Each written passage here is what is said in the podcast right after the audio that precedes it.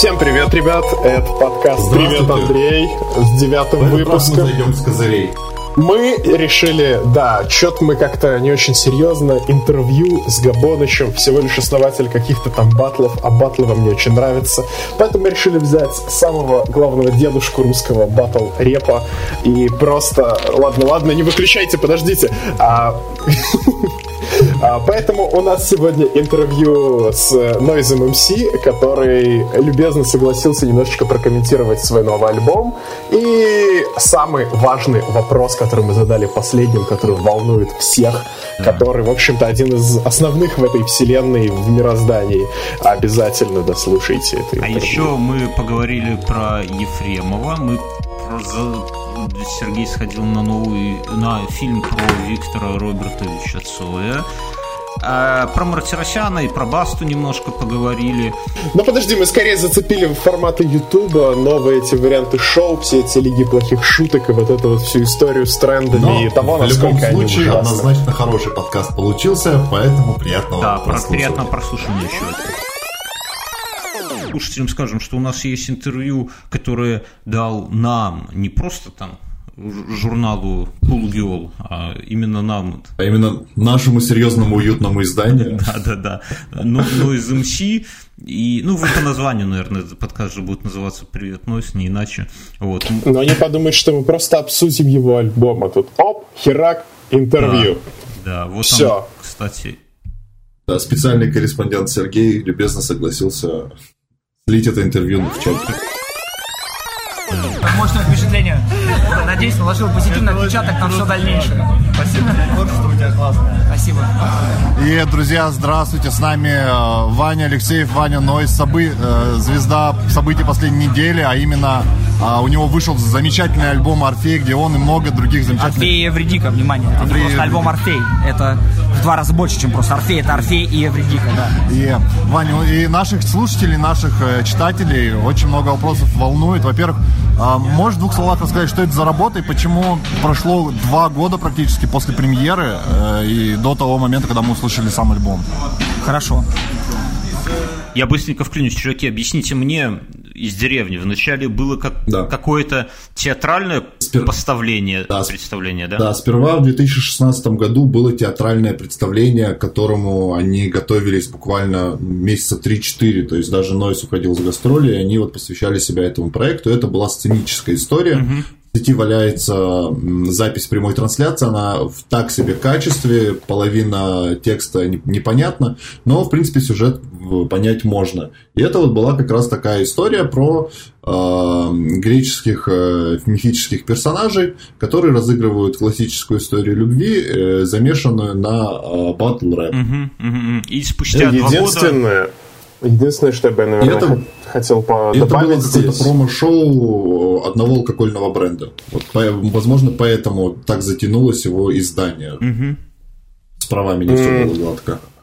По-моему, тут еще один момент был, что он это сделал довольно быстренько после того, как в театральную составляющую, в том числе с направлением в батл-рэп, попробовал сделать Маликов сначала. То есть он сделал свою театральную постановку, и Noize как-то быстро подсуетился и решил... Маликова тоже что-то такое было? Неправда, до Маликова тоже было. Неправда. До Маликова это, да, произошло?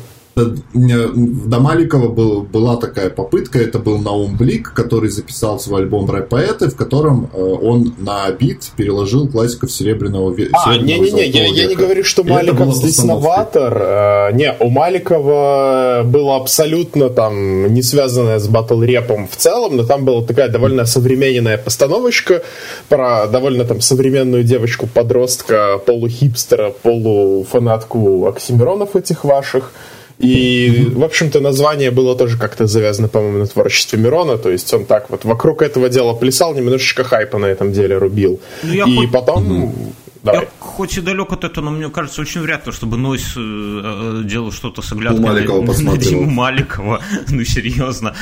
Ладно, давайте слушать дальше, а то мы сейчас... Когда вы нажмете на плей самого первого трека, вы сначала услышите погружение в нулевые. типа «Чё за битбокс?», «Акустическая гитарка», «Это группа Бумбокс» или «Пародия на пятницу». Что это за хуйня, подумает взыскательный слушатель. Noize MC пытается в очередной раз вернуться на Арбат. Да, мать его, он пытается вернуться на тот самый древнегреческий Арбат, где взял начало его миф. Так вот, значит, потихоньку события начинают принимать драматические обороты. Если поначалу он встречает свою любовь, у них все зашибись и великолепно, тут вдруг зритель слэш-слушатель обнаруживает, что проводится, оказывается, олимпийский баттл, на который срочно надо ехать, выигрывать его и подписывать контракт с Underground Records. Underground Records, подземный мир, властитель подземного мира АИД, это, собственно, главный босс этого лейбла замечательного. Его у нас играет Олег Груз, он отвечает за самые охуенные рифмы. Вот. Давайте я вставлю, что у нас с Олегом тоже могло бы быть интервью, но мы как-то, наши внутренние цензоры, да, решили этого не делать. При этом потому очень... что я не знаю, кто такой Олег Груз, поскольку наша целевая аудитория... Олег Груз — это современный российский поэт, который делает мелодикламацию и при этом подписан на Газгольдер. Да, я поставлю, может быть, даже в конце этого выпуска, ну или где-то здесь будет фрагмент с ним. Вот она из гуся, потом вода, что течет под лежащей за пазухой камень. Добро всегда должно быть с кулаками, когда подставляет вторую щеку. Скажи, не гони им щеку, тише едь, дальше будь. Мечты, маршруты, жизнь, долгий путь, который осилит идущий. Искусство ниндзя, искусство ждущих. Надежда сполна мне воздаст. Гори, гори, моя звезда в натуре. Хава Нагила, время лечит горбат. Он весьма интересен, и, ну, вот просто как исполнитель, он необычен, и мне кажется, что даже если люди далеки от рэпа, то вот такую лирику, как это, ну, я бы не хотел сравнивать его с Полозковой, но это, в моем понимании, это такая Полозкова для мужиков, да, что есть что-то такое ванильное, сентиментальное, типа с псевдодвойными смыслами для девочек. Черт с ним, с мироустройством, все это бессилие и гнилье. Расскажи мне о том, как красивые немы приезжают на юг, снимают себе жилье, как старухи передают ему миски с фруктами для нее, и какое таксисты бессовестное жулье, и как тетка снимает у них во дворе с веревки свое негнущееся белье, деревянное от крахмала. Как немного им нужно, счастье мое, как мало. А есть вот такой вот Олег Груз, который, ну, достаточно... прямой и без всей этой вот хуйни, но при этом слушается тоже на ура, так что тут... Очень харизматичный человек, да. Да, ребята, давайте слух. Уже продолжать. Давайте затягиваем. Люди ждут Нойза. Потому что он умудряется найти ту самую грань между разговорным языком и стихосложением, которую можно читать в обе стороны. Ну, то есть... диалоги, которые он пишет, мне очень нравятся именно тем, что там рифма будто бы случайно возникает. Будто кто-то оговорился. Вот. А почему это столько времени прошло? Ведь было очень... Да потому что мы изначально делали сценическое произведение, а потом столкнулись с необходимостью выпускать музыкальное. Это два разных жанра, и они должны быть по-разному поданы. Если мы могли какие-то драматургические моменты решать при помощи диалогов, медийных каких-то решений, что возникает во время шоу... какой-то предзаписанный момент, да, который что-то объясняет, или герои общаются между собой, не исполняя песню, и таким образом двигали свой сюжет далее, то в аудиоформате это не работало, и пришлось многое переделать. У вас произошло... Ну, а это пошло, я считаю, на пользу и сценической версии тоже, которую мы не оставляем. Я заметил, что произошла некоторая замена между у некоторых героев, в частности, Дуня поменялся на Родригеса, да. Кодзи Браун на Маэстро Эйса. Они переписывали свои куплеты или исполняли те, что были в прошлый раз? На самом деле произошло следующее. Можно я вклинюсь еще раз? Я правильно понимаю? Я просто, опять же, из деревни, да? Я правильно понимаю, что Дуня — это вот тот самый Дуня, который... Да, тот самый. Ага, это интересно. Тот самый, который сейчас ведет блог, который получил после «Рвать на пятах» пиздюлей от Димасты. И тоже, да, чувак, вышедший примерно из той же эпохи, из которой носит. А подожди, получил пиздюлей в прямом смысле, да? в прямом, там они во время батла Дуня какую-то не очень осторожную фразу в адрес Димаста бросил. И, классика. Я готов выйти с тобой раз на раз. После батла Димаста подходит: ну, раз ты говорил в батле, пошли. Они поехали в восьмиугольник, по-моему, или на боксерский ринг. И на октагон. И, короче, там Димаста ему, конечно, хорошенечко навалял. А я видел это было в батл, там вроде как все так достаточно невинно. Мне даже казалось, что они вот, ну, там же 2 на 2 были, да, что соперники Димасты, там Дуни и второй какой-то чувак, как же его звать, неважно. Они специально как-то так себя как-то самоцензурируют, что ли. Это, мне кажется, висело в воздухе. Не, это, я думаю, была блогерская херня, потому что сам батл прошел 23 февраля, это было на моих глазах. Потом я недели через 2 встретил отпизженного Дую на другом батле, где он рассказал всю эту историю. Но в сеть сам видос слили ровно после того, как выпустили сам батл. Mm-hmm. И это была такая какая-то, видимо, заранее подготовленная штука, которой они были готовы и которой вот они решили воспользоваться. Не, ну если они там где-то 1 на 1 в перчатках на восьмиугольнике, то это вполне тут... Это вот сетевой бокс вспомнился, про который ты рассказывал, что если у вас есть претензии друг к другу, да, вы просто идете на ринг. Достаточно такой цивилизованный способ выяснять отношения. Так что ладно, все, слушаем дальше. Я в какой-то момент понял, что за время батла Орфей должен сказать о нарциссизме вполне определенные вещи. Их нужно было сформулировать максимально внятным образом, и я понял, что все-таки это придется делать мне. Поэтому я переписал полностью трек «Нарцисса», который ранее исполнял Дуня, это был его авторский трек. Вот, я совершенно под другую музыку сделал совершенно другой текст, который, как мне казалось, правильным образом раскрывал базовый моральный конфликт всего произведения. И после этого другим стал и ответ Орфея на это. То есть я и свой трек тоже полностью переделал. Вообще над батлом было проведено рекордное количество времени, наверное. Вот это то, что переделалось в опере максимальное количество раз. То есть какие-то штуки я дописывал позже, что-то я заменял, где-то я брал, где-то я модифицировал то, что ранее сочинил. А здесь очень много именно абсолютных замен.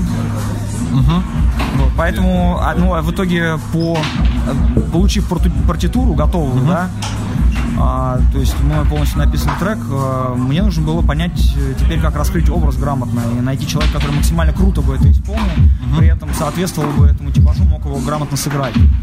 Я сразу понял, что это Тимур Родригес, и просто с ним... Слушайте, я еще раз вклинюсь, но Тимур Родригес — это же что-то такое абсолютно стыдное, и вообще не... Вот, если мне сказали... Очень стыдное из комеди-клаба, да. Да, с одной стороны, вот есть какие-то весы, на которые, с одной стороны, Noize, там, или СТ. Там...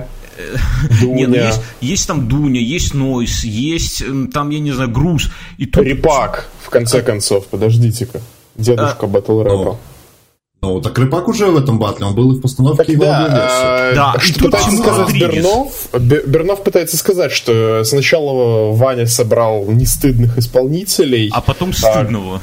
А потом взял стыдного вместо нестыдного и такой типа чё. Вот тут обидно, тут нужно просто посмотреть саму вот эту вот трансляцию с шоу. Там Дуня был в очень-очень таком вот образе именно нарцисса. И тут, мне кажется, больше они решали задачу образа, который нужен. Потому что нарцисс должен быть антагонистом Орфея, и он должен быть вот супер модным, супер напомаженным, вплоть до гомосятины какой-то. Второй бомжары в грязных обносках. Ну точно получил Оскар, прикинь. Я герой номер один в сексуальных грезах самых грозных богинь. Если ты еще не помер, иди, пока не стало поздно. Лучше даже просто беги. Мой образ и стиль идеал, а твой костюм будто шит из 6 одеял. Будто сельский портной, если бы стыд потерял, да на ощупь приштопал тупо в стык материал. Я нарцисс мироздания, венец, гениальный творец. Я рэпа мать и отец, я гиперальфа-самец. И у Дуни это прекрасно получилось, и у Родригеса тоже. Ну ладно, окей, хорошо. Прекрасно справились. Тут вопрос амплуа. Поскольку наш подкастик не только про Noize MC, но и про батл рэп, несколько общих вопросов. Следишь ли ты за Версусом нынешним? Нет, вообще, если честно, нет. Как ты думаешь, вообще имеет ли смысл дальнейшего развития батлы, они изживают себя, или они уже превращаются в мейнстрим, который вот-вот подохнет? Мне кажется, что жанр должен... какое-то развитие получать. Ну, то есть я не вижу изменений в самом То есть это по-прежнему люди, которые выходят и без музыкального сопровождения делают какие-то одни и те же, по сути, вещи. Это, кстати, вот, один из ключевых моментов, которые я пытался в баттле раскрыть. Передо мной встала задача написать баттл между персонажами, которые являются заведомо вымышленными, у них нет никакой сторонней истории, да, и они никак в моем произведении дальше не развиваются. Но мне было показать батл рэп, как он есть, его суть, что обычно люди предъявляют друг другу. И два основных момента — это неизобретательность, то есть отсутствие, претензия, направленная на то, что оппонент не предлагает ничего принципиально нового, что он вторичен. Обвинение во вторичности, да? И второй момент — это, конечно, обвинение в так называемой звездной болезни, то есть в том, что в ЧСВ, там, у каждого десятилетия есть свои хэштеги, которые описывают это состояние, да? Что там, поехавшая кукуха, короче, то, что сейчас называется. Хорошо. Слушайте, я что-то не совсем не догоняю. То есть, с одной стороны, Noize не следит, и ему батл-рэп не интересен, с другой стороны, он делает свою постановку, где основное — это батл-рэп. С подключением — это моя основная и главная претензия после этого интервью. Здесь он раскрывает мысль, как мне кажется, сейчас мы тут такие толкователи собрались, что он говорит здесь о том, что батл-рэп сейчас не дает ему ничего нового, потому что в принципе, вещи, за которые друг другу все предъявляют, несоответствие слов делу, звездная болезнь, зазнайство, либо там вторичность, это, в принципе, на каждом батле звучит в том или ином смысле, и поэтому он своими батлами просто сделал такой вот... Подожди. Мы прямо сейчас начнем рубиться? Или давай, Женя, ты коротко, ты вот не... давайте по ходу, мне кажется, это неплохой формат получается. Был один дядечка, который решил, что батл рэп делается не так. После этого он дал денег ресторатору и сказал, как сделать правильно. Раз. А второе, это то, что, Noize говорит о том, что я не слежу, и там, в принципе, ничего нового, там просто чуваки без музыки друг друга поливают. То есть он не в курсе ни других площадок, на которых там без музыки ни одного батла не выходило. И в этот же момент он не в курсе даже того, что на Версусе происходит, где уже давно появились BPM, причем довольно нестыдные местами. Мне показалось, что у него какая-то обида. Ну, мы понимаем, да, что... Ладно, к этому позже придем, давай дослушаем. Не-не-не, подождите, а давайте по ходу, неплохой формат вырисовывается. Так мы Noize растянем минут на 30, и при этом поговорим обо всем, что нужно, сразу на горячем. Вы видели стрим из АБ, где он один батл 3 часа смотрит. Давайте. Смотри, давай теперь я свой аргумент приведу. Давай. Возможно, ты наверняка прав, и мы сейчас имеем пример человека, который уже разочаровался и ушел оттуда до того, как там начало происходить всякое интересное. И как раз, возможно, это совпало с вот этим эпичным его провалом на Версусе, скандала с Хованским, после которого, не знаю, как вы, а я его как бы меньше уважать не стал, но вот он перестал, он отстранился от этой тусовки, понимая, что там ему делать нечего, и там он никаких, скорее, минусы, чем плюсы будет иметь. И, наверное, да, в этом у него есть заблуждение. Но если все разложить досконально, то больше всего он прав, за редкими исключениями, о которых мы говорим больше одной недели. Все равно батлы все про одно и то же, просто разными словами, и панчлайны вертятся на одни и те же темы. Ну да, я с большего с тобой согласен, кстати, Сергей, потому что я могу понять Noize. Он в какой-то момент зафиксировал свой взгляд на батлы, и в этот момент он прав, как бы. Зафиксировал убыток. Да. И по состоянию там на какой-то там год, на 2 года назад, это действительно что-то такое, ну не то, что прям совсем вторичное, но это что-то повторяющееся, не особо оригинальное. И, кстати, то, что мы видим сейчас, это же тоже, то есть, мне кажется, что сейчас, наоборот, какой-то такой модная история с тем, чтобы стараться быть оригинальным, да, какие-то новые панчи, типа неожиданные, но они в своей неожиданности настолько уже ожидаемый, настолько вот, если мы говорим про последний батл, где вышли два мальчика, которые там, у которых, как это сказать, у которых все панчи были построены на типа неожиданной игре слов, но не знаю, как вам, мне это... Она не была неожиданной. Да, она уже изъезженная, то есть если бы они сделали что-то банальное, это было бы более неожиданно, чем вот эти вот их попытки положить двойные смыслы, что безрукий сантехник... Что-то делает ногами. Ну, я не могу повторить, я не смотрел там несколько раз, чтобы это запомнить, но шутки такие, игра слов. И где-то в чем-то он прав. То есть я думаю, что еще, если мы через 5 лет, если кто-то будет этот подкаст переслушивать через 5 лет, то он задумается, типа, а что такое вообще батлы? Это про что? Это что-то там было такое странное в 2018 году, и наш великий Noize, который сейчас сияет просто, он про это говорил серьезно. Ну, то есть мне кажется, что тут с большего Noize прав, хотя обида чувствуется в нем, и мне кажется, что какая-то такая нарочитая вот эта вот вся, не могу сформулировать, то, что он нарочито не обращает внимания на батлы, это немножко наиграно, вот, ну. Слушайте, вот у меня к Noize прям очень конкретное отношение сложилось после всей этой истории. Ну вот всего этого интервью. Он немножечко не понимает того, что с ним же и происходит, и он этот момент не очень осознает, потому что мы сейчас слышим? В батл-рэпе все плохо, то есть там мне не нравится, там все устарело, там все не так, там все нехорошо, но вместо того, чтобы дед, так ты знаешь, ты там дедушка батл-рэпа, хип-хопа, фристайлов и всего, чего только хочешь, приди и покажи. Не, ну это но знаешь... Так он и показал подожди. И он вместо того, чтобы прийти и показать, он как бы отсиживается немножечко в стороне, немножечко не следит за тем, что происходит, и в этот же момент вот со всеми его канонами, что, например, вообще заготовленные батлы не нужны, нужны какие-то фристайлы, которые вот прям на сиюсекундный манер идут, и как-то вот они все такие актуальные, они все такие прям с головы живые, но при этом сам он сколько переписывал текст того же Родригеса вместо Дуни, и сколько он дорабатывал всю эту постановку, исходя из того, что можно улучшить, это типа самому себе противоречит. Не, ну ты пытаешься доебаться до радио, послушай, Женя. Во-первых, подход, что не критикуешь, предлагай, это, ну, такое, достаточно спорно. Можно что-то критиковать, но при этом вообще не предлагать, потому что так тебе... Он вроде бы делает, но в моем понимании... Он сделал офигенные батлы в этом Орфее. Он сделал контролируемую среду, в которой все будет по его правилам, и сделал там вполне себе неплохие батлы. Он не может выиграть по этим правилам игры. Он не пытается. Он создает свою игру. Но тут, понимаешь, дело в чем? Что вот ты сказал про то, что он критикует то, что в батлах все написано заранее, нет импровизации. И я вот честно скажу, я вспоминаю свое ощущение, когда я в первый раз включил какие-то батлы. Ну, я не помню, сколько лет это назад было.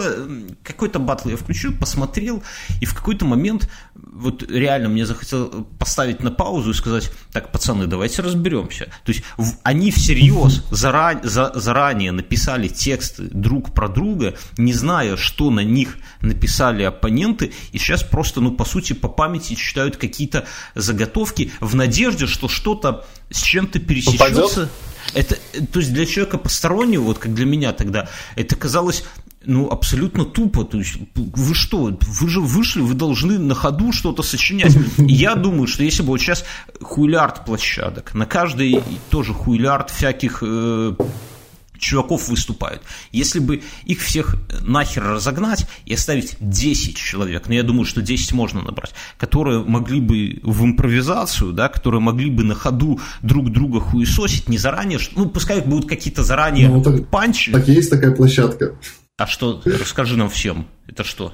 Это площадка V1 Battle. Она проходит в Питере. Это крупнейший фристайл. Ты же там участвовал, правильно? Да, я там участвовал. Там собираются все сильнейшие фристайл МС России и батлятся друг с другом. И иногда есть пара очень огненных батлов. Вот я про то, что, как мне кажется, понятно, что 99% там наверняка шлак, но тот 1%, он, по идее, ну, как мне кажется, мог бы быть на голову сильнее вот этих всех крутых других заранее заготовленных рифм и так далее. Подожди, я отвечу, верно?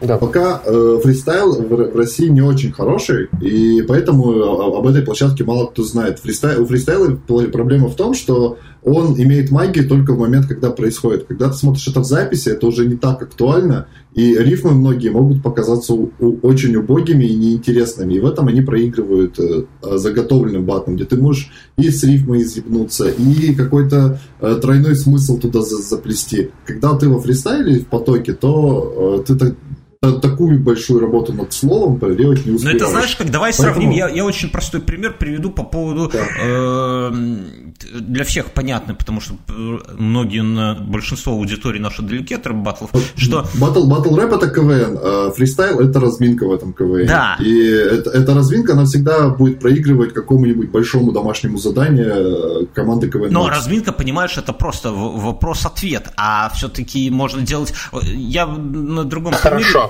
например, с подкастами, вот у нас, может быть, мы не всегда или никогда не выдаем суперглубоких каких-то мыслей и так далее, но народ нас слушает за живость. То есть у нас общение вполне себе живое. Мы же не готовимся заранее, да, мы не расписываем наши фразы. То есть это тот же фристайл, согласитесь. Но при этом это интереснее, чем если бы мы такие: так, Женя сказала эту фразу, так, где моя фраза? Вот моя фраза, я ее выдаю. Дальше пошел монолог Сергея. Все на паузе. Это послушали бы от силы один раз, поржали и сказали: боже, что за хуйня? Даже если... Это как в этом самом... Помните, был... прожектор Пэрис Хилтон, где у них все шутки расписаны, и оно, как бы и круто, но, однако же, второй сезон почему-то не взлетел.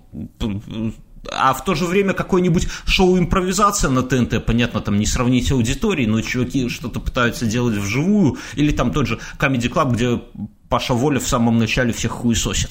Это не всегда смешно, это чаще всего не смешно. Но, наверное, если взять статистику по минутам просмотра, то Паша Воля собирает большую аудиторию, чем чьи-то там номера заранее отрепетированные. Импровизация всегда интереснее, даже если она хуже, чем спланированные какие-то шутки и так далее. Слушай, подожди, тут, по-моему, нет смысла так сравнивать, потому что если мы говорим про глубину того, что ты раскроешь, это все-таки всегда заранее подготовлено. Тут хорошим примером будут батлы под биты, в которых ты просто из музыкальной составляющей и скорости не успеваешь сильно покопаться в оппоненте. И они получаются довольно поверхностными и сделанными просто вот на стильке таком вот, на ритмике, на подаче. И здесь, в общем-то, почти такая же ситуация с батлами, которые ты фристайлишь, потому что ты не успеваешь очень сильно забраться под кожу оппонента и вывернуть его наизнанку. Ты просто быстренько что-то набросил, что-то рассказал, что-то красиво сделал, и все. На больше у тебя мозгов просто не хватит сделать это быстро. Не знаю, я далек. То есть я не уверен, что биты как-то ограничивают в глубине. Мне кажется, что это не вообще. Ты же слушал и смотрел. Ты же понимаешь, насколько более ограниченный. Не дает покопаться именно время и еще тот факт, что ты заранее не знаешь, кто твой оппонент. И поэтому ты про него вообще ничего не знаешь. Особенно, если твой оппонент никто. Ладно, давайте дальше слушать, потому что мы уже вкинулись. Ты думаешь, органично ли смотрится СТ в тусовке Ленинграда? Вот у нас тут есть холивар на этот счет, и не совсем понимаем, зачем СТ Шнурову. Я думаю, что, скорее всего, дело было так. Я знаю прекрасно и Сашу, и Сережу Шнура. Я никогда не задавал им такой вопрос, потому что, если честно, у меня он в голове не возникает. Но раз ты спрашиваешь, я попробую пофантазировать, как это могло бы быть. Да, давай. Я думаю, что просто они встретились, забухали и классно провели время, решили, почему бы вместе что-нибудь не мутить. Я думаю, что Сергей находится в таком моменте, когда он может просто делать то, что ему по кайфу, не париться абсолютно по поводу того, зайдет это кому-то, не зайдет, что кто-то там подумает, кто от него отвернется, повернется ли кто-то после содеянного и так далее. Он просто классно проводит время. Я могу уважать эту позицию, это круто, но... Можно я вклинюсь быстренько на полусловие оборву Нойза, что мне кажется, что, опять же, здесь есть какое-то лукавство в силу того, что Noize дружит и со Шнуром, ну, у них там были очень горячие отношения в свое время, да, и со Шнуром, и со СТ, особенно вот со Шнуром, потому что вот если мне сказать, что Шнур — это тот чувак, который кладет там на всех хуй, и ему пофигу, что он делает, то я бы, это, мне кажется, это последний человек, кто так делает, потому что Шнур всегда идет, вот, модно заигрывать с рэпчиком, вот вам СТ, вот вам какая-то начитка, в моде клипы, я буду делать для вас клипы, я буду лучшее делать клипы. Поперли там женские вокалы, я буду хуярить. То есть он, Шнур, это не тот человек, который... У него был, наверное, период творчества, когда он под гитару на кухне хуярил целые альбомы, и действительно ему было пофигу на все. Но нынешний Шнур, мне кажется, он абсолютно конъюнктурен, и тут Noize... Это... Хорошо сказать про друга, что друг ебет систему в рот и вообще, но в реальности это не про Шнура, мне кажется. Как вы думаете? Или я ошибаюсь? Да, все так. Ну, в общем-то, я думаю, он делает то, что нужно рынку, то, что он считает зайдет рынку. То есть Шнур думает, что нужно пойти в рэпчик, но не совсем чувствует сам рэпчик, чтобы там выбрать нужных фаворитов, возможно. То есть я считаю, что Ваня Noize взял как раз-таки на этот альбом такую золотую середину. То есть, с одной стороны, это уже деды, которые свое отвоевали, с другой стороны, довольно опытные, довольно уважаемые ребятки, ну, в своей степени уважаемые, типа того же СТ, типа того же Репака, которые, с одной стороны, как прям батлеры, не сказать, что раскрылись там на 300% и перевернули игру, с другой стороны, делают хорошо, качественно и на уровне. А вот брать кого-то другого — это куча условностей. С одной стороны, там небольшой риск, потому что там это молодняк горячий, который может сорваться, куда-то уйти, кто-то одеяло на себя перетянуть, кто-то сделать не то, чего ты ожидаешь. Ну, короче, вот таких вот куча условностей, которых ты избегаешь, когда берешь проверенных ребят. И, возможно, как раз-таки у Шнура было вот такой вот, типа, прям оверкилл вариант взять Фараона, но там Фараон такой, типа, ой, нет, что-то я пока не могу. Я пока уже с Бастой записался, я пока не буду. И что остается? Ну ладно, возьмем СТ, он проверен, и он сделает норм. Мне кажется, рэп — это музыка пиздлявых. Цитата Шнурова 2003 год. Да. Слушайте, по поводу ноунеймов в хип-хопере, ну, вообще в первой версии, которая была поставлена, одну из ролей играл Кодзи Браун. Это чувак, который после этой постановки, спустя год, начал работать ведущим в Фиделио Панч Клабе. Если помните, вот этот кусатый в очках Хасселмен. Вот. И тоже его появление в этой постановке с рэпчиком было супер непонятно. И, ну, наверное, все-таки именитость была главным критерием, которому человека приглашали в этот батл участвовать. Я про Орфея. Да. Я включаю интервью. То есть, но почему так, мы не можем сказать. Почему так, никто не знает на самом деле. Ну, я не знаю. Я у Сереги, конечно, спрошу, скажу, люди, интересуюсь, Серег, что ты думаешь? И Санька, в принципе, поинтересуюсь. Потом сравню их версии, залью желтую прессу обязательно. Вот. Ну, надо же хайпануть как-то, в конце концов. Потому что я даже твиттер не веду. Это же уныние полное.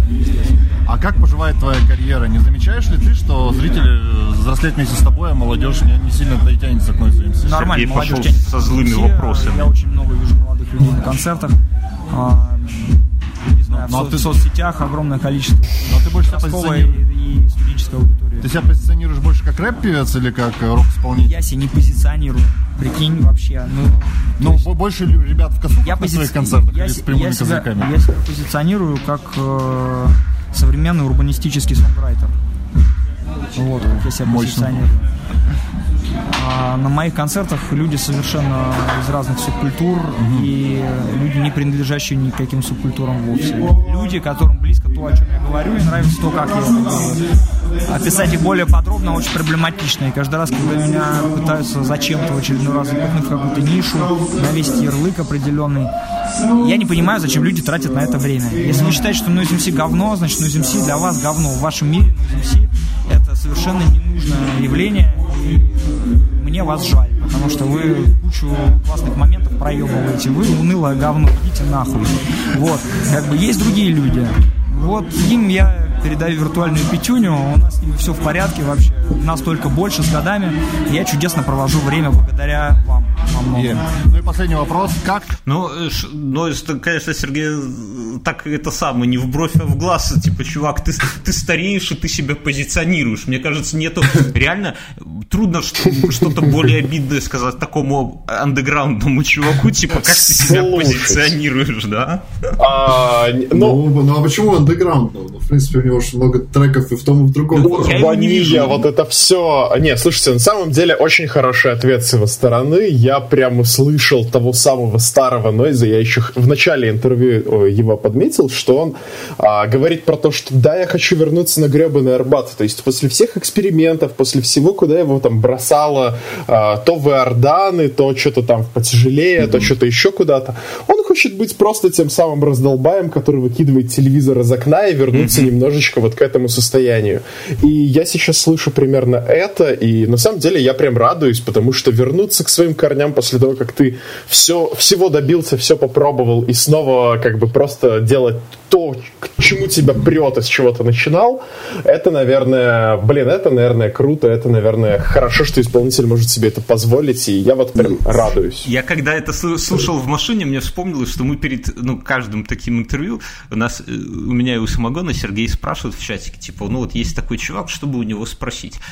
И мы, как-то всегда отвечаем, что, спроси что-нибудь абсолютно ебанутое, потому что обычных интервью с Нойзом, согласитесь, дохуище, да, и смысл нам... Я подумал, что, Сергей, нет, надо немножко повысить планку, не надо ничего ебанутого спросить, спроси что-нибудь такое, чтобы началась драка просто, вот мне кажется, это было бы действительно... Я делаю первые уверенные шаги в этом. Да. В общем-то, ты шел верным путем, да. Ты мог, кстати, в майке с Хованским прийти, я не знаю, что-нибудь такое. Слушай, с ростом Сергея это, как бы, не а у нас потом был батл с ним на сцене, где я ему из-за Хованского еще предъявить успел, все нормально. Ладно, давайте дальше. Слушай, тут самый главный вопрос, из-за которого все затевалось, собственно говоря. Относишься к женщинам в джинсах с завышенной талией, с высокой талией? Я считаю, что это не сексуально, если честно. Для меня это срано. Но я их не осуждаю, нет, никакого.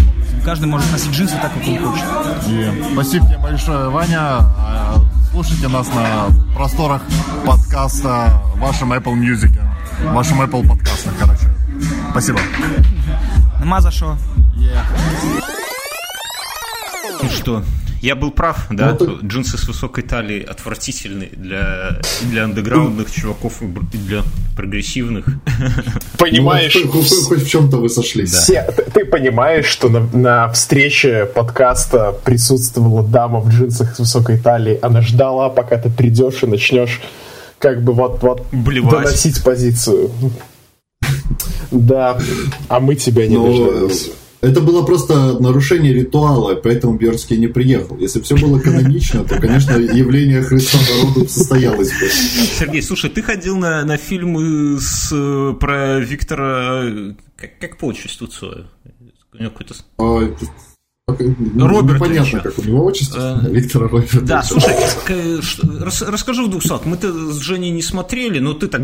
Хотя там, я так понимаю, спойлеров и нету. Имеет смысл идти в кино?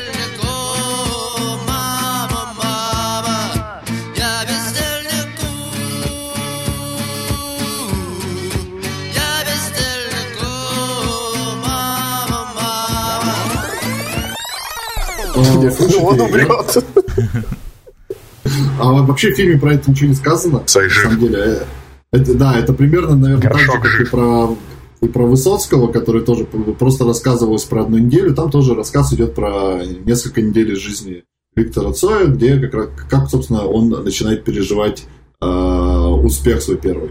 И как они познакомились с Майком Науменко. И, в принципе, идти, я думаю, стоит, потому что я не пожалел. У меня был выбор между вот этим фильмом и фильмом «Черновик». У «Черновика» меньше был балл на Кинопоиске, поэтому, собственно, пошли с женой на Цоя. Очень крутая штука. Я ничего не знал про Цоя, вообще не понимал его музыку, но теперь, мне кажется, я понимаю музыку Цоя, за что большое спасибо этому фильму. Но и опять же меня привлекло то, что режиссер там Кирилл Серебренников, который сейчас в местах не столь отдаленных, и как-то стало интересно, как так, вот у него еще такой фильм есть. До этого я его фильм смотрел только «Изображая жертву». И очень много ходов, общая атмосфера, диалоги, ну, напоминают, выдают себе вот родство этих двух фильмов. И тут еще фильм классен тем, что, в принципе, они рассказывают довольно скучную историю, в которой нет никаких неожиданных, наверное, сюжетных поворотов, экшена и так далее, но, тем не менее, экшен там есть, и неожиданные сюжетные повороты там есть. И это очень круто. Надо сказать, что «Изображая жертву» один из лучших русских фильмов, из которого монологи, прям там есть монолог мента, который можно выучить наизусть и цитировать раз в день, и не ошибетесь, потому что при определенных обстоятельствах, я, наверное, сюда даже фрагментики из него вставлю, а может быть и целиком, потому что это просто один из действительно лучших русских фильмов, вот то, каким кино должно быть, если в нем там не овер большой бюджет, а и так далее. Вы откуда все прилетели?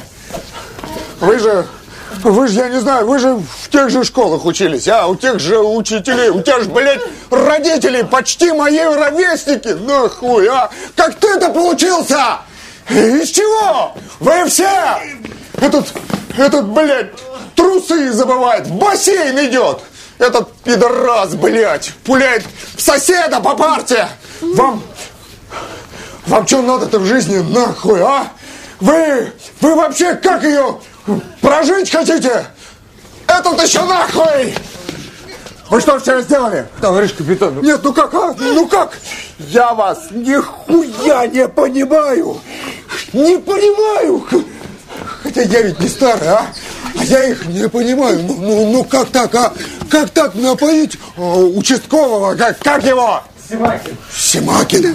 Напоить, нарядить в женское под проститутку и бросить пьяного в обезьянник, а? Ну как? Ну как? Я не понимаю! Не понимаю! Ведь вы же, слушай, вы не такие сопляки все, вам ведь по 30 лет уже всем. У меня в ваши годы уже ребенок был с женой. Где вы набрали? Женской одежды? Колготки где-то взяли такие блядские! Я за мамиными съездил. За мамиными?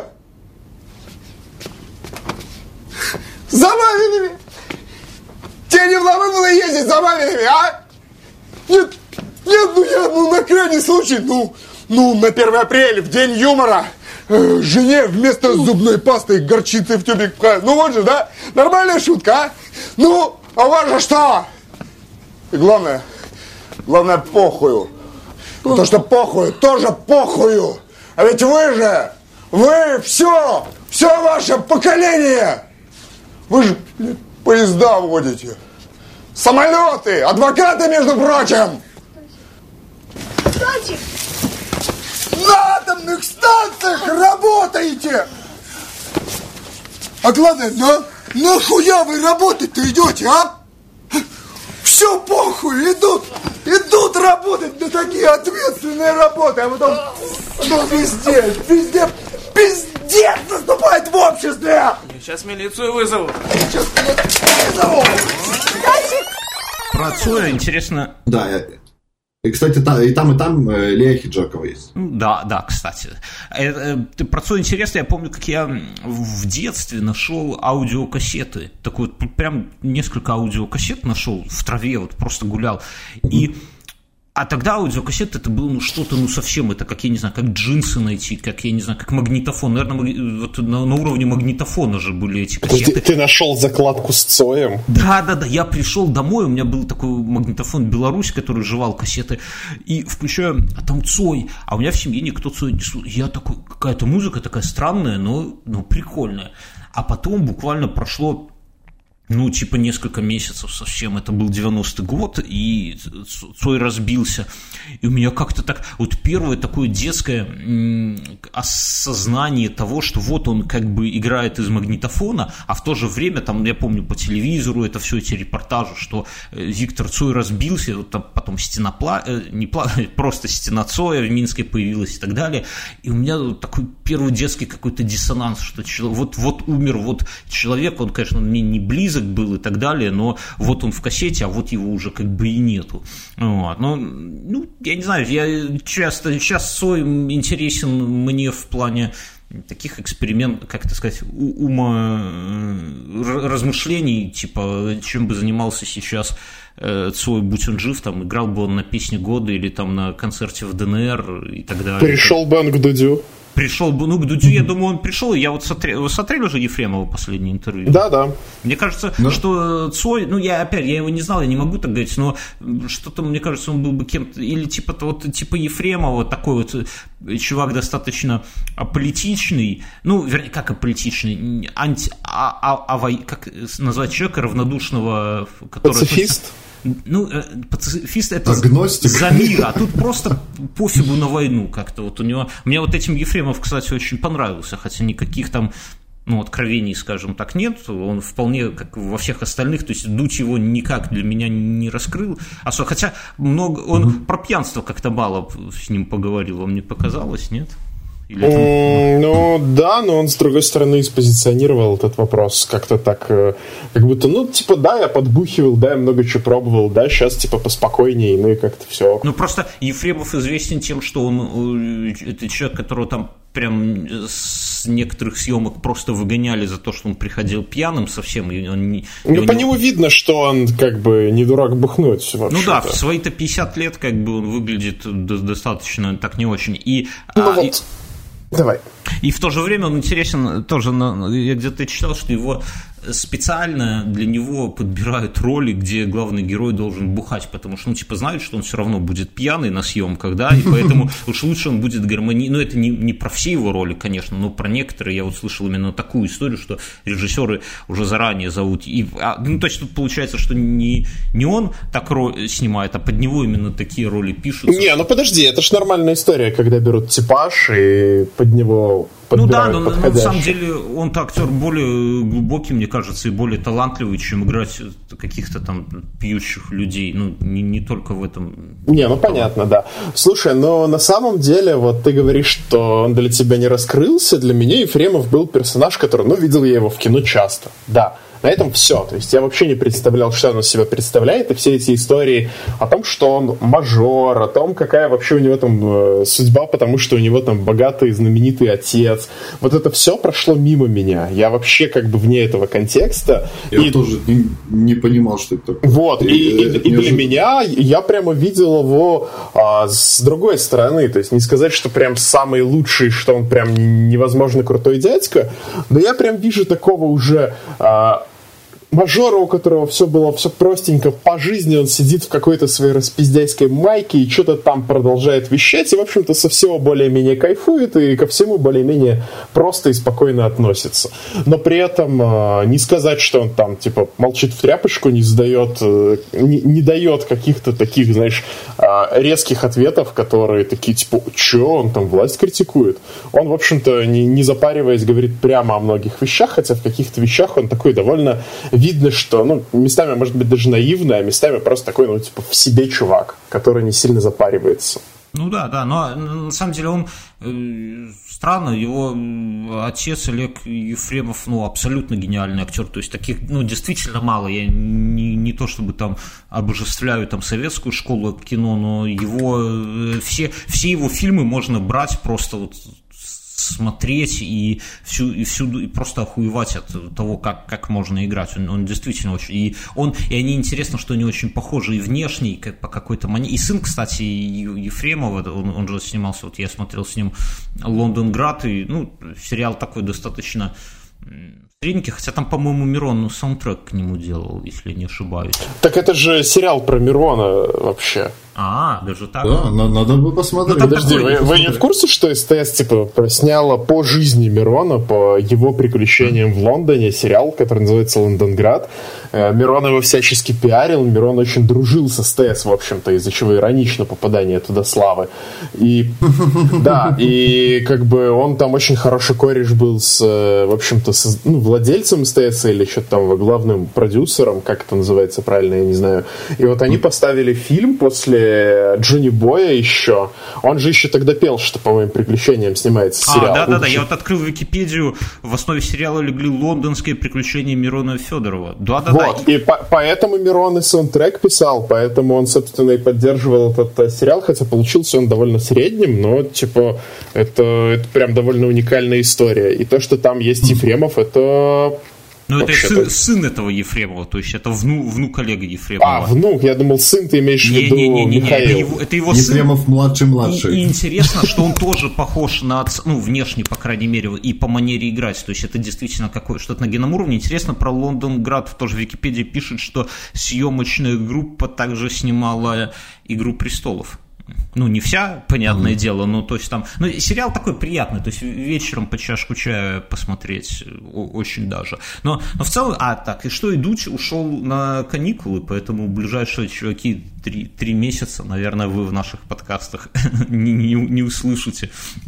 Больше батл-рэба. Нет, нас слушать перестанут. Ты что, нам столько предъявляют уже за подкасты? Ничего. Это то отрицание, через которое вы придете к любви, господа. Иногда это... Насчет отрицания и прихода к любви я от нечего делать... смотрел «Газлайф» с Бастой. Ну, вот, ну, совсем. Ну, так получилось, что мне надо было делать... Я пытаюсь оправдаться, я понимаю, много монотонной работы по работе именно, где мозг включать не надо, чисто ручная работа. И я на фоне в телефоне включил его интервью с Этиной Канделаки и с Мартиросяном посмотрел. Да, Джа Халиба не смог все-таки, меня как-то подташнивать стало. Но я что скажу, что вот если вы слушали наши подкасты там... пару-тройку выпусков назад, где я, наверное, критично про него относился, я, как в чем меня упрекают, все-таки переобулись, и мне прям понравился «Газлайф». Это мне немного, это как это называется? Ты просто не думал головой, ты в этот момент не обращал внимания на происходящее на экране и стал идеальным олицетворением вообще целевой аудитории этого проекта. Не знаю, наверное, может быть, но это такой guilty pleasure на самом деле, но серьезно, мне, я потом подумал, как это так, и... Понимаете, «Газлайф», вот этот Баста, Василий, он, то ли он к последнему выпуску перестал выебываться и перестал пытаться косить под Дудя, и стал как-то более по-простому, более честно задавать вопросы, как-то попроще шутить и так далее. То ли Мартиросян действительно настолько крут, что вытянул шоу, но я прям с удовольствием посмотрел, и в этом есть какая-то такая простота и ненаигранность, которая, ну, в итоге очень приятное впечатление оставили. Я не то чтобы там советую кому-то, но... Но я думаю, что тут сыграло то, что они еще немножечко все-таки исправляются, улучшают свой формат, как-то пытаются сделать лучше. И это, в общем-то, тоже свое, свое дело делает. Плюс, наверное, все-таки очень большая причина в том, что ты смотрел это на фоне. Потому что как раз-таки очень много на Ютубе контента сейчас делается, который заменяет, начинает телевизор, который делается вот реально просто на фон. Слушай, а есть какой-то контент, который вот прям ты садишься и смотришь, не отрываясь, на Ютубе? Но есть некоторые выпуски Дудя, которые ты прям, знаешь, типа смотришь, которые тебе прям интересны. Есть вещи, конечно, которые ты делаешь на фоне. То есть там что-то делаешь на фоне, что-то у тебя Дудь рассказывает, что-то начинает показывать, ты такой, ага, посмотрю.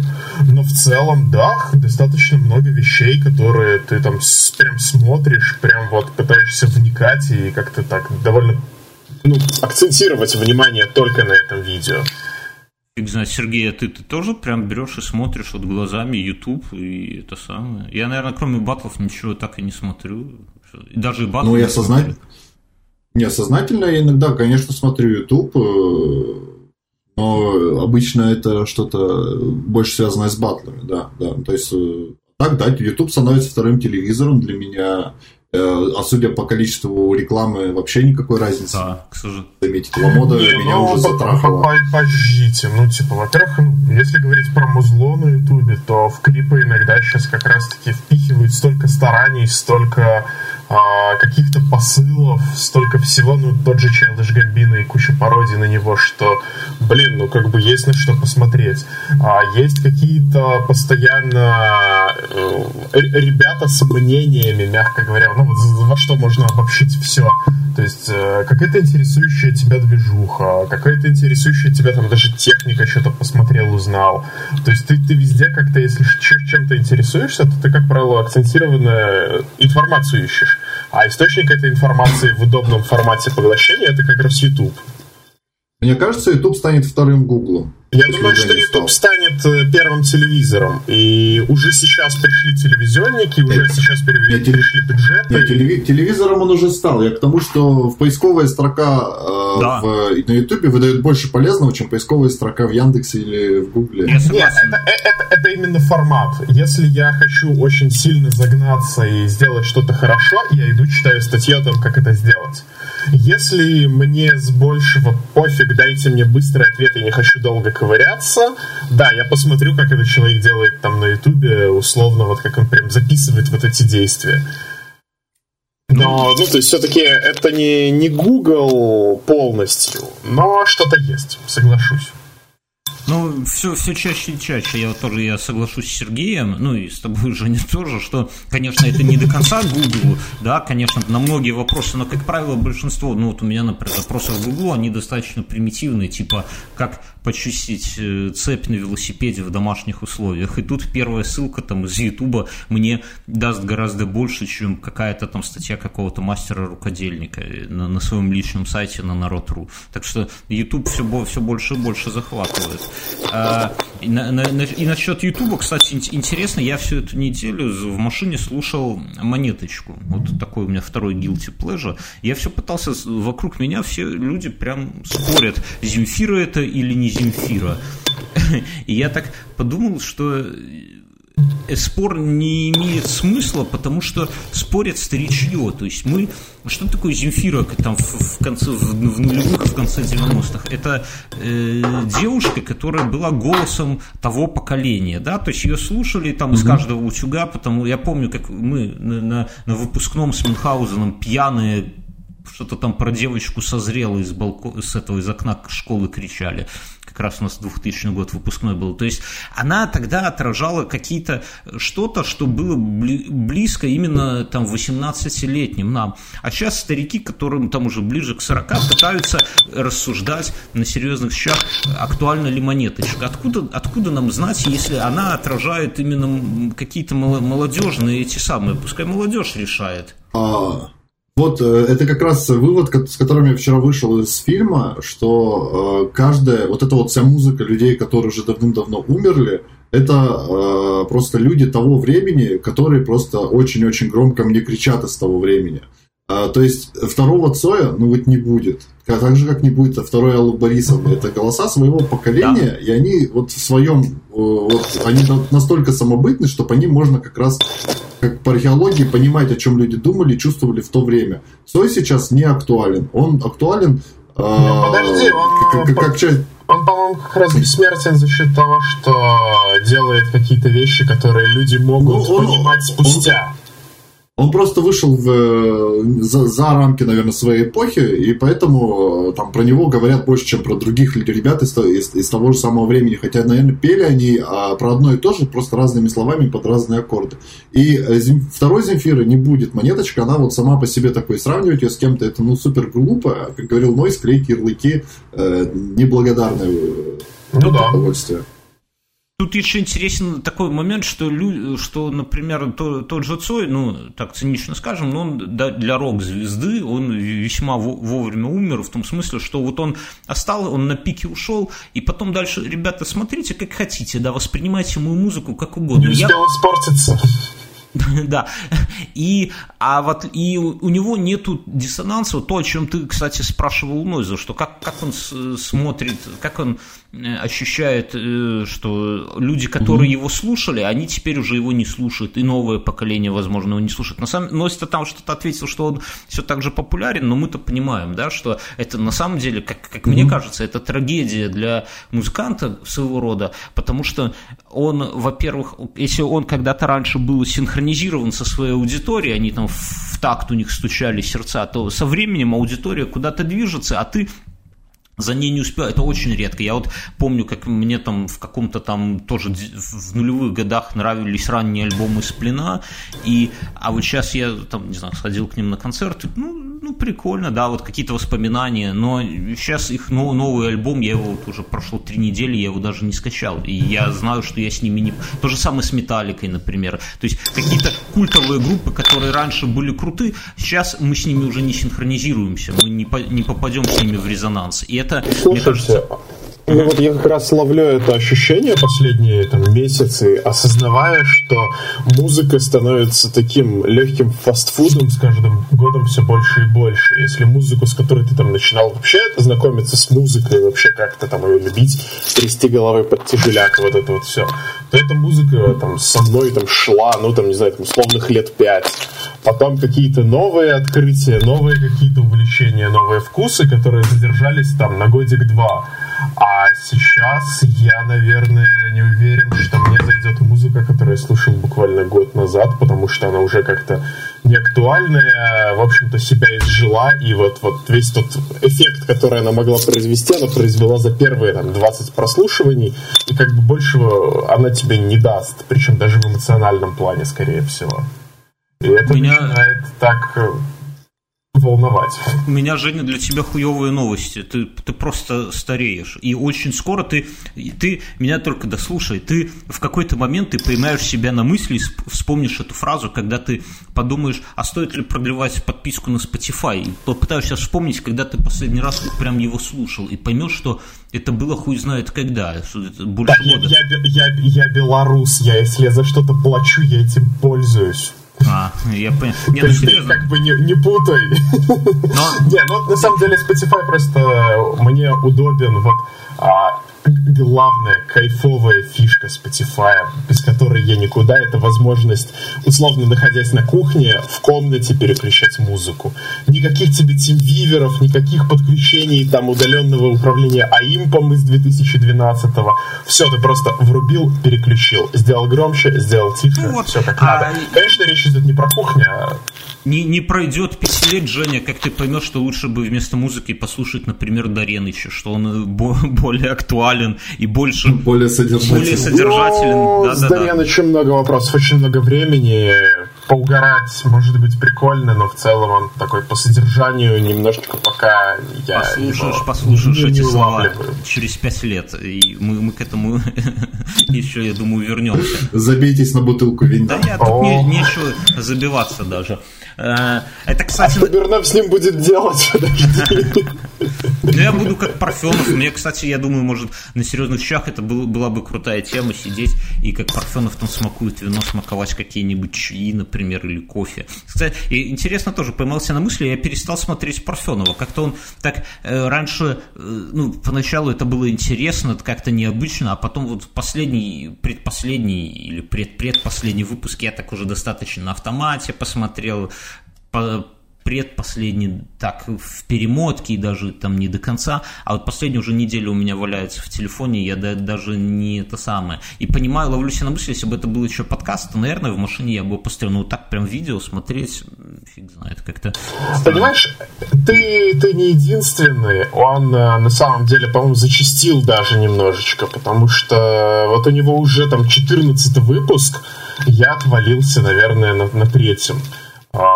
При том, что довольно монотонный формат меня все-таки довольно рано обрубил, но окей. Я смотрю просмотры, он очень сильно теряет аудиторию. Русских евреев еще народ смотрит, он попытался, а так он пытается в полуновостной какой-то формат перейти, судя по обложкам, которые я сейчас вижу.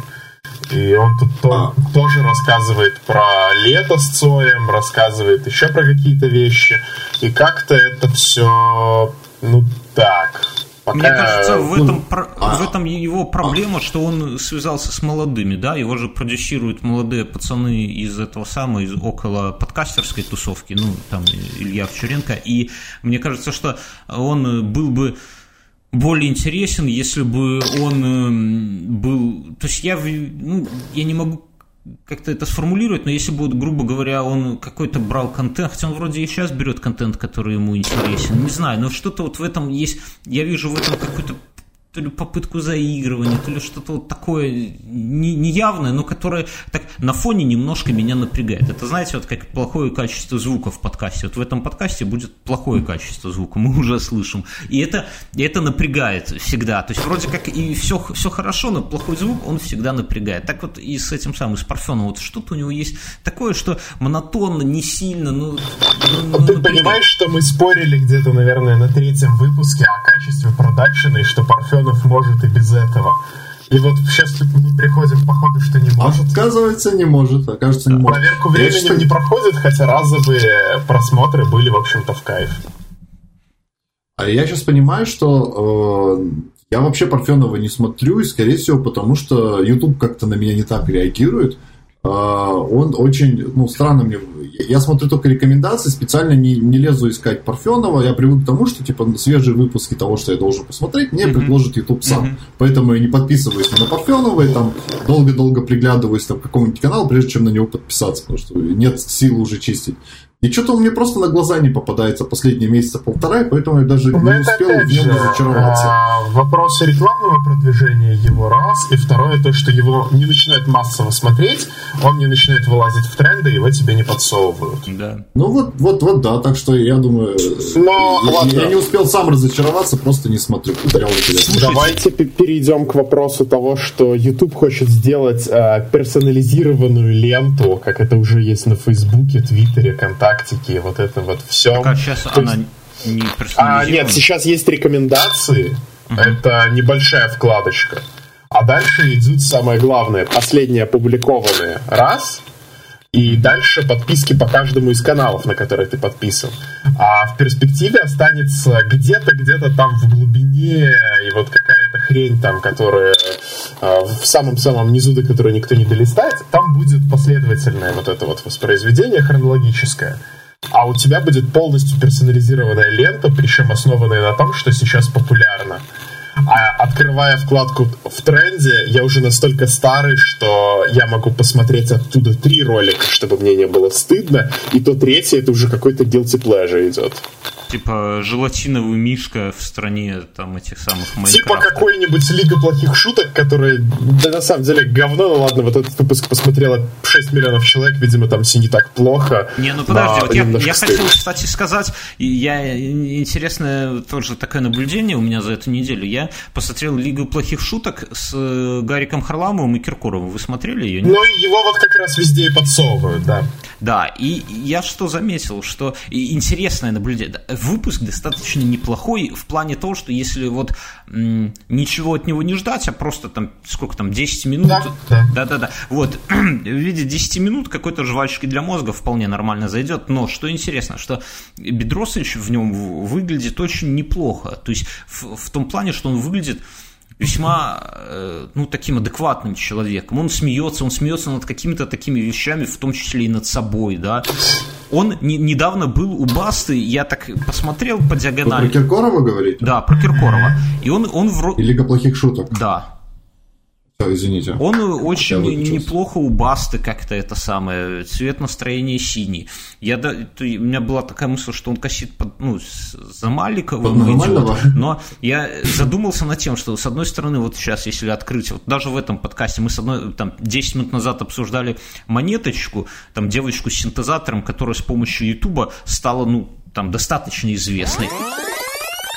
Мама, я не зигую, мамочка, я не зигую, не звони в полицию, я не оппозиция.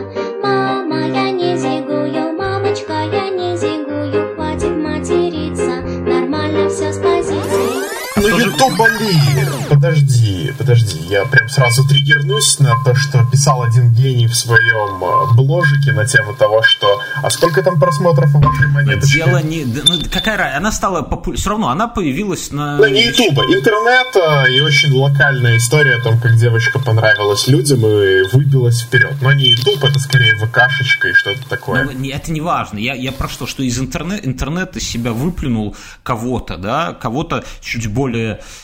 интересного, чем все оставшиеся там в интернете. И в то же время есть обратный процесс. Ну, и она, как бы, ну, по сути, конкурирует сейчас уже с тем же Киркоровым, да, то есть она также продает билеты на свои концерты, она ходит в вечерний Ургант, она, я уверен, что она будет у Дудя и так далее. А с другой стороны, есть Киркоров, который из вот этой всей эстрады занырнул в интернет, и у него неплохо это получается. Он выглядит там вполне гармонично. Он, как персонаж, он интереснее какого-нибудь там, я не знаю, Поперечного. В том, ну, ладно, не Поперечного.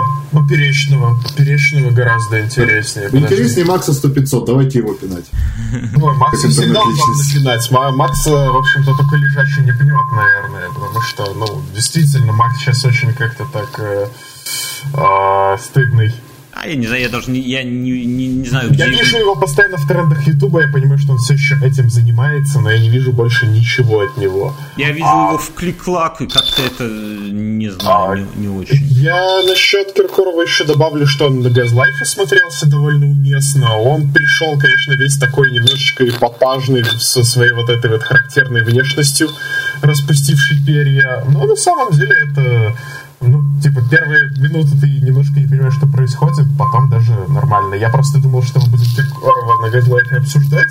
Решил, ну окей, гляну, подготовлюсь к выпуску. И тут, опа, ну, типа, обычный выпуск, он нормальный, обычный, да. Довольно понятные вещи говорит. То есть ты за ним начинаешь видеть куда больше человека, чем какую-то вот эту вот маракетченную картинку из голубого огонька, к которой ты привык. А знаешь, в чем еще прикол? Что он выглядит целостно, вот именно на Газлайфе. Когда ему задают какие-то вопросы, типа, Филипп, зачем ты красишь глаза? Он отвечает весьма гармонично, в целом, вот как в тренде остальных своих ответов. Он говорит, что я там чувак, я чувак с телевидения, пацаны, примите это. Если бы я был там сантехником, я бы не красил глаза. Или если бы я там был каким-нибудь там столяром. Но я человек с телевидения, и здесь есть камеры, есть, надо наносить, говорит, Баста, тебя же тоже там это самое пудрят перед этим. И меня пудрят, потому что это камера. И так далее. То есть, но тут он немножко сливается с вопроса на самом деле. Потому что в моем понимании все-таки это немножко уход от темы. То есть он мог бы ответить на это чуть как-то глубже, чем просто, ну это телек, тут надо быть напудрен. Нет, я вот сижу и думаю о том, что не зашкварно ли признаваться себе в том, что тебе нравится, ну, то, что Киркоров органично выглядит и на голубом огоньке, и вот в самом таком беспощадном шоу, одном из самых беспощадных шоу Ютуба, вот эти вот плохие шутки. Ну, типа, это очень похоже на какую-то очень долгую стратегию вывода Киркорова на YouTube. Я вспоминаю первые выпуски Дудя, где он подъебывает эстраду тем, что вот вы, типа, на одной площадке с Киркоровым выступали, да. А ему отвечают, а Киркоров-то нормальный мужик. И так, ну, так, по-моему, 3 диалога таких было за все это время. Потом потихоньку, помаленьку он начинает делать что-то ориентированное на YouTube. Ребята, может быть, тут еще и маркетолог хороший где-нибудь завалялся. О чем мы говорим? Я говорю о том, что Киркоров неплохо так... Да нет, я иронизирую над тем, что Розенбаум уже у Урганта. Тут, в принципе, все выходят на YouTube, ладно, как могут. Что, тут тоже мне показать, у кого Урганта не было. А с Киркоровым я вам скажу так, что я не удивлюсь, если, например, бы он сделал свой аналог дневника Хача, то он был бы гораздо популярнее, чем Амиран, и, возможно, даже популярнее, чем Юра Дудь. То есть, ну, главное... Или нет. Или это была бы история, как с Парфеновым.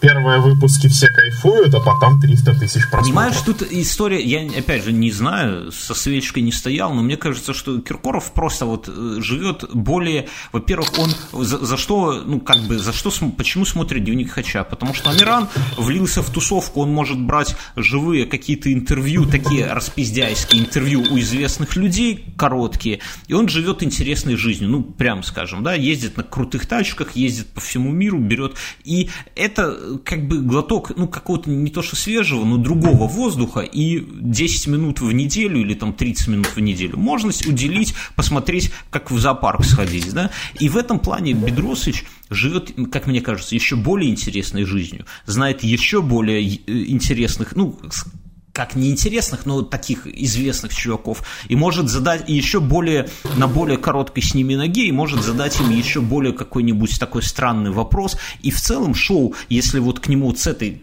с таким, как это сказать, подходом подойти, вот именно стараться сделать дневник Хача на максималках, то может получиться без особого напряга, потому что мне почему-то кажется, что он именно так и живет. А вы помните, что Киркоров — это тот чувак, который женщин бил? Да, это классно. Нет, я сейчас отвечу за целевую аудиторию. Никто не помнит. Я про то, что мы имеем дело с прекрасным кейсом работы с репутацией звезды. Ну, то есть он успел вот с такого дня, были вот эти видосы, как он в каком-то вытрезвителе просыпался, где-то прокапывался. Вот эти истории про то, что у него дети рождаются без жены. Скандал про розовую кофточку, бойкот от всех журналистов. И сейчас он вот на Ютубе, и все его вполне себе тепло воспринимают. И он выглядит там плюс-минус гармонично. Ну серьезно, он потихоньку... Целостный образ, ты все еще об этом? Женя, у тебя, конечно, со связью какой-то пиздец. Это не у меня, это вы постоянно пропадаете по очереди. Дискорд говно. Ах, у нас плохие для тебя новости. Ты звучишь, как будто ты из бутылки. Да, ну ладно, дорожки-то запишутся, там будет хорошо все. Так что, и обратите внимание, что мы уже сколько выпусков подряд нет-нет, да и касаемся, и говорим про Киркорова, там, ну, не меньше, чем про Дудя, например. Потому что с Дудем все понятно, ну согласитесь.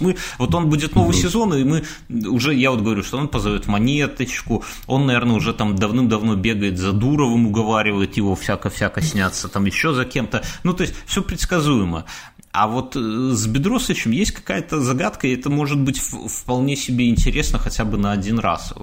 А не будет ли у Дудя такого вот куска гордости, где он не будет звать тех, кто уже сходил к Басте, потому что, ну, типа, вторичность?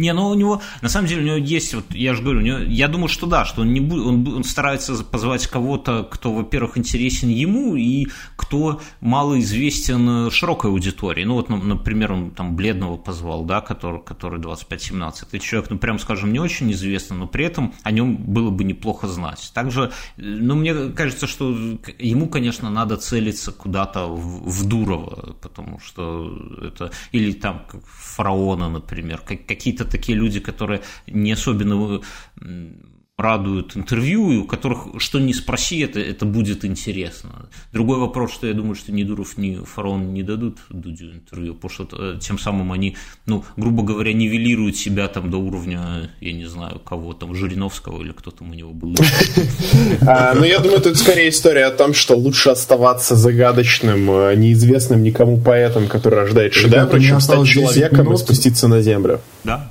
У меня осталось 10 минут, мы можем еще одну тему какую-нибудь обсудить. А у меня нету тем. У меня есть еще пометка WWDC, но я не знаю, мы будем. Там не показали айфона с лазерной камерой, поэтому, мне кажется... Ох. А я на самом деле к чему спрашиваю? Что ты хотел сделать с лазерной камерой? Ну, это такой, знаешь, лазерная камера, это такая метафора чего-то такого, чего нам всем не хватает от гаджета, да, чего-то абсолютно ебанутого, высокотехнологичного и опасного, понимаешь? Вот это... Мне не хватает микроволновки, например, чтобы можно было... Кондиционера встроенного в телефоне. Не, ребят, я хотел что обсудить на самом деле, вот к чему я вообще про YouTube начал, что, слушайте, никто не умеет в соцсети так плохо, наверное, как это умеет Google. Они со своим плюсом проваливались, они с чем только, в общем-то, не проваливались. Они не очень-то хорошо умеют с обществом заигрывать. Расскажи, и с большим... что у Гугла хорошо, кроме поиска и почты? Ну, вот так.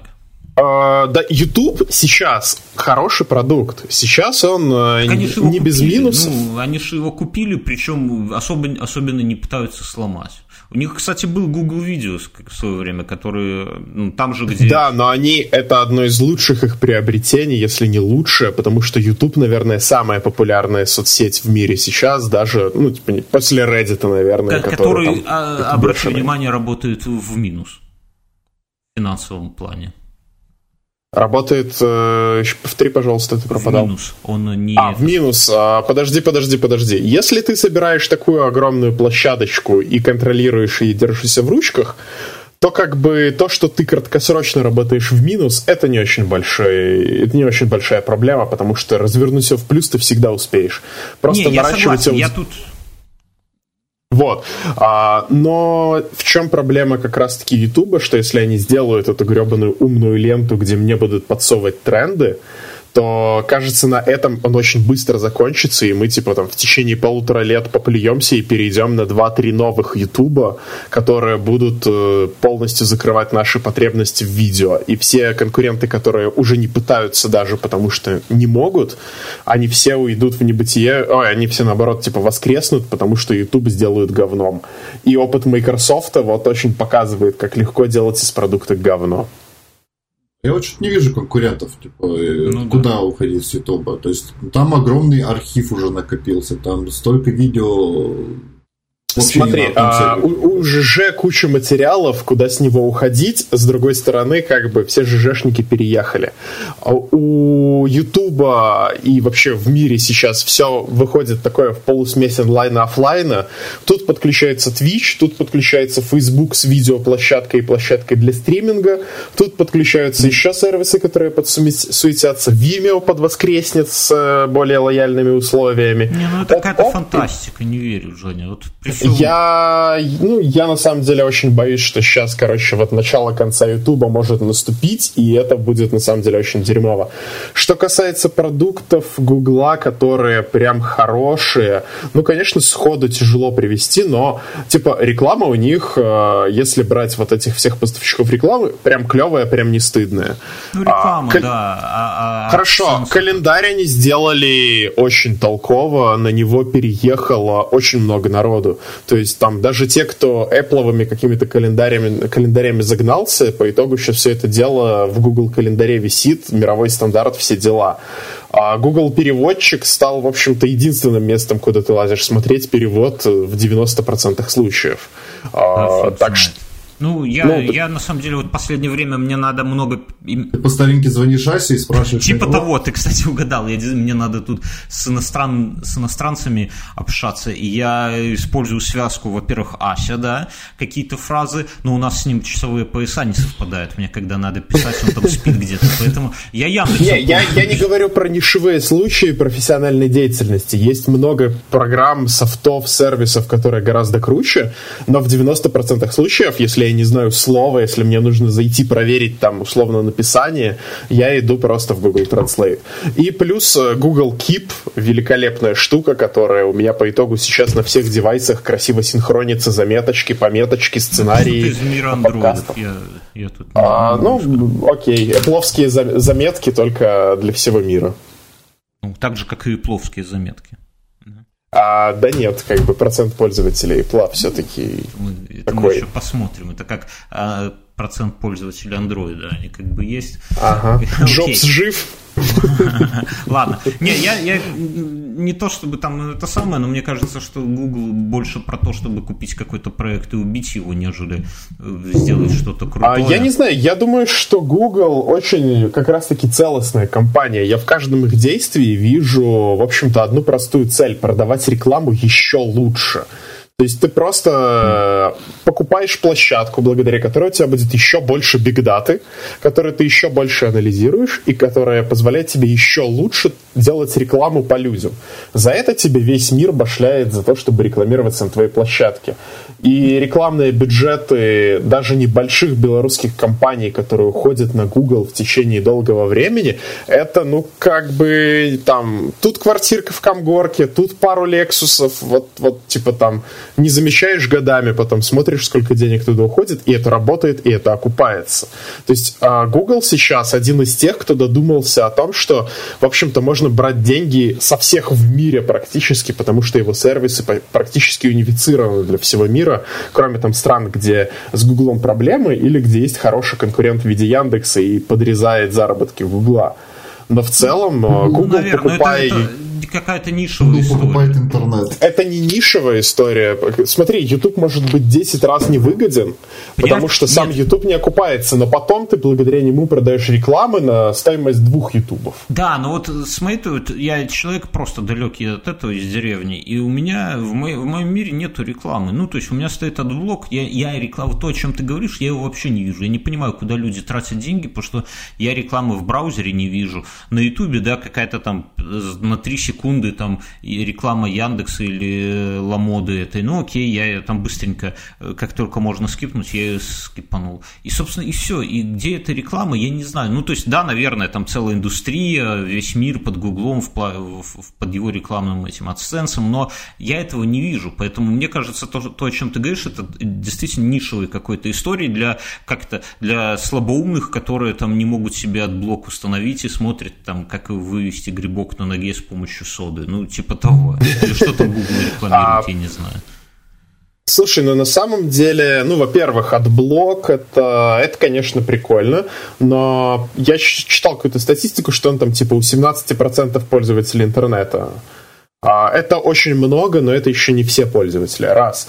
Во-вторых, я помню, был на какой-то замечательной лекции по контекстной рекламе у очень прям опытного специалиста, по-моему, это сейчас начальник варгейминга по направлению контекста, которая рассказывала очень простую вещь, что она начала пользоваться контекстом и не понимала, зачем он нужен, люди же его не кликают, там же написано, что это реклама и вообще у всех Adblock.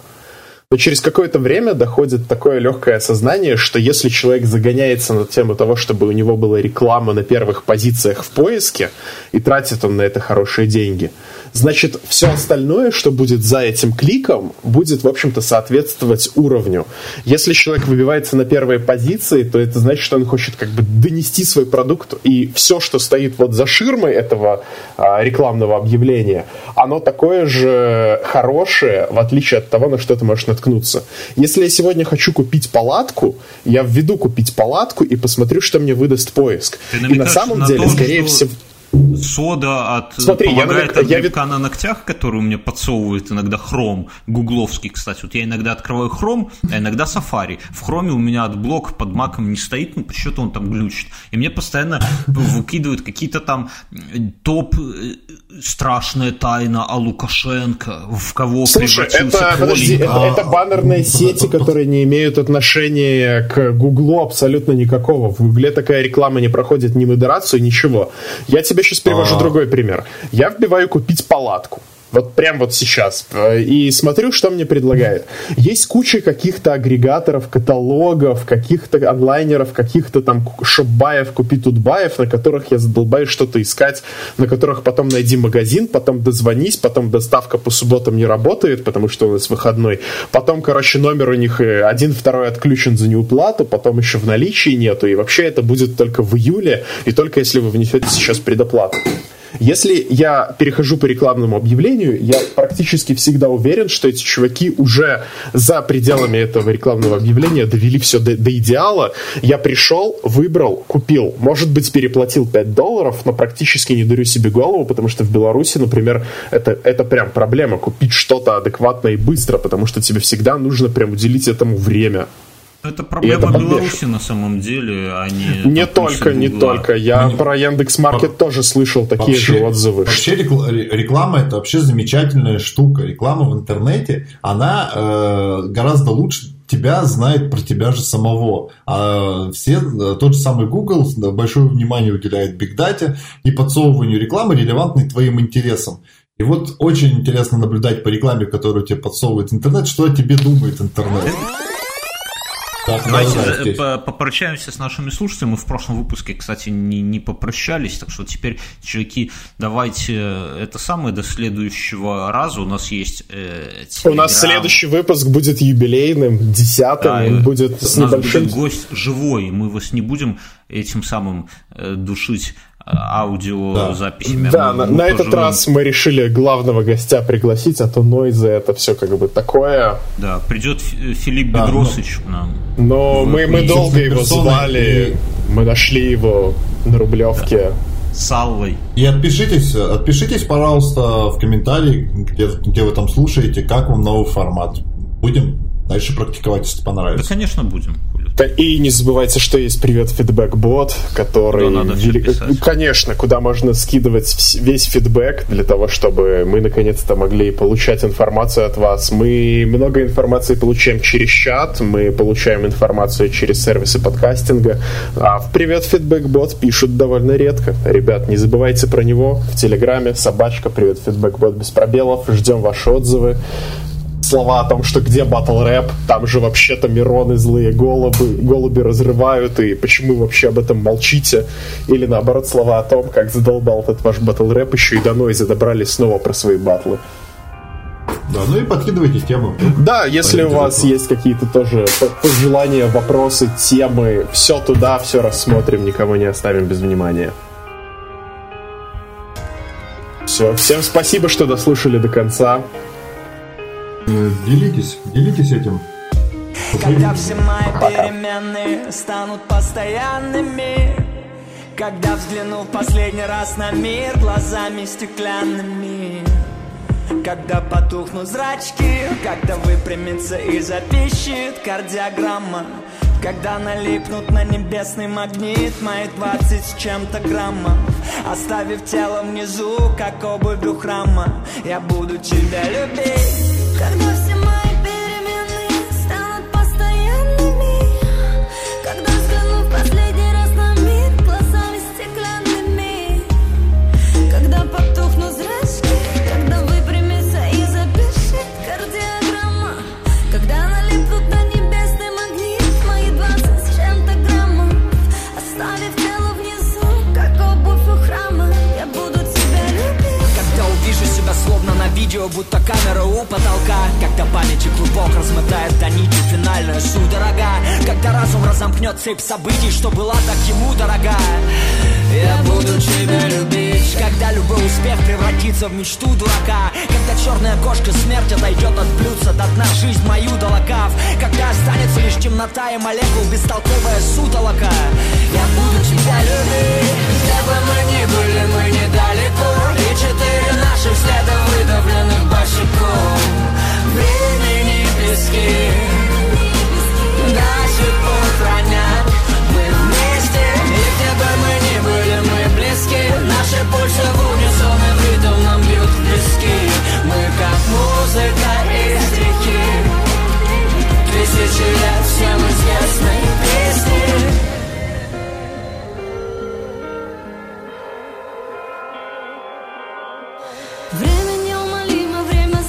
Беспощадно рассыпаются манускрипты на языках мертвых и непонятных, покрываются трещинами колонны амфитеатров, и гладиаторов сменяют толпы туристов голодных до ярких кадров.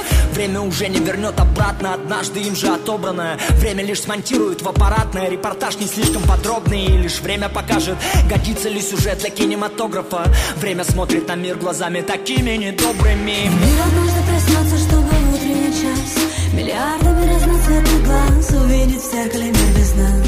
С отражением вчерашним, не видя в принципе черт отличий, будто из бесконечности кто-то единицу зачем-то вычел. Мир без нас. По-своему наш роман сверстает. Мир без нас. В нашей истории акценты сам расставит. Как именно, не знаю, но мне известна истина простая. Я буду любить тебя, даже когда мира без нас не станет. Когда увижу себя словно на видео, будто камера у потолка, когда памяти клубок размытает до нити финальная судорога, когда разум разомкнет цепь событий, что была так ему дорога, я буду тебя любить. Когда любой успех превратится в мечту дурака, когда черная кошка смерть отойдет от блюдца до дна, жизнь мою долокав, когда останется лишь темнота и молекул бестолковая сутолока, я буду тебя любить.